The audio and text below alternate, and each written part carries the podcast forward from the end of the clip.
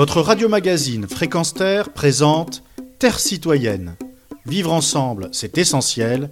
Une chronique animée par Pierre Guelf. Son doctorat en sciences appliquées en poche, Pedro Correa est devenu artiste photographe.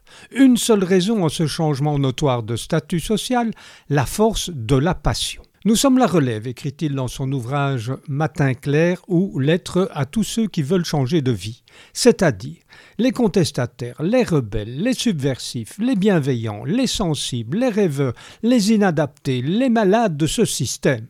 Son père, son grand-père ont connu la guerre d'Espagne.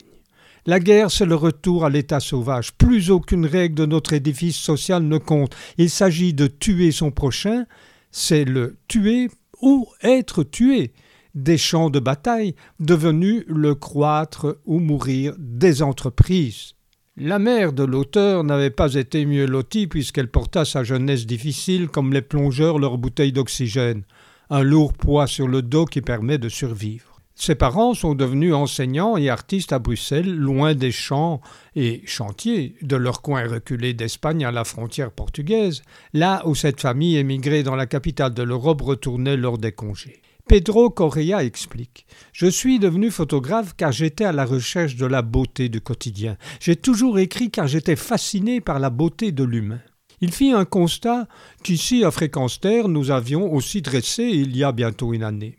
Lors du premier confinement pour cause de Covid-19, les acteurs essentiels de la société sont les soignants, les éboueurs, les enseignants, les artisans, les artistes, les conducteurs de bus, le personnel de nettoyage, les agriculteurs, les militants, les bénévoles, soit, je le cite, toutes celles et tous ceux qui nous font vivre, nous maintiennent en vie et nous donnent envie d'exister. En revanche, à l'opposé, il y a toutes ces professions dont la disparition n'altérerait pas la dite société car, selon Pedro, Corée, ils ont pour unique vocation le maintien du système en place.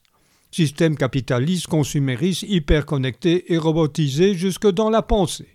L'auteur a un rêve, celui d'un nouveau monde où l'on rétribuera chaque activité de façon proportionnelle à son bénéfice sur nos prochains, sur notre habitat, sur notre planète. Il conclut, et je suis d'accord avec lui, toutes nos luttes sont indispensables. Moi, j'ajoute, faut-il encore que la majorité des gens adhèrent à ces luttes citoyennes, en soi des acteurs, ne considèrent plus l'insoumission et la désobéissance civile, par exemple, comme de l'incivisme ou du folklore. Comme un mantra, il me plaît à répéter ce qui est présenté comme légal par les autorités n'est pas obligatoirement légitime, et que la conscience prime sur les lois et le système ultra-capitaliste qui bafoue les droits humains et notre environnement au nom du rendement, donc du profit et de l'actionnariat. Retrouvez et podcastez cette chronique sur notre site fréquence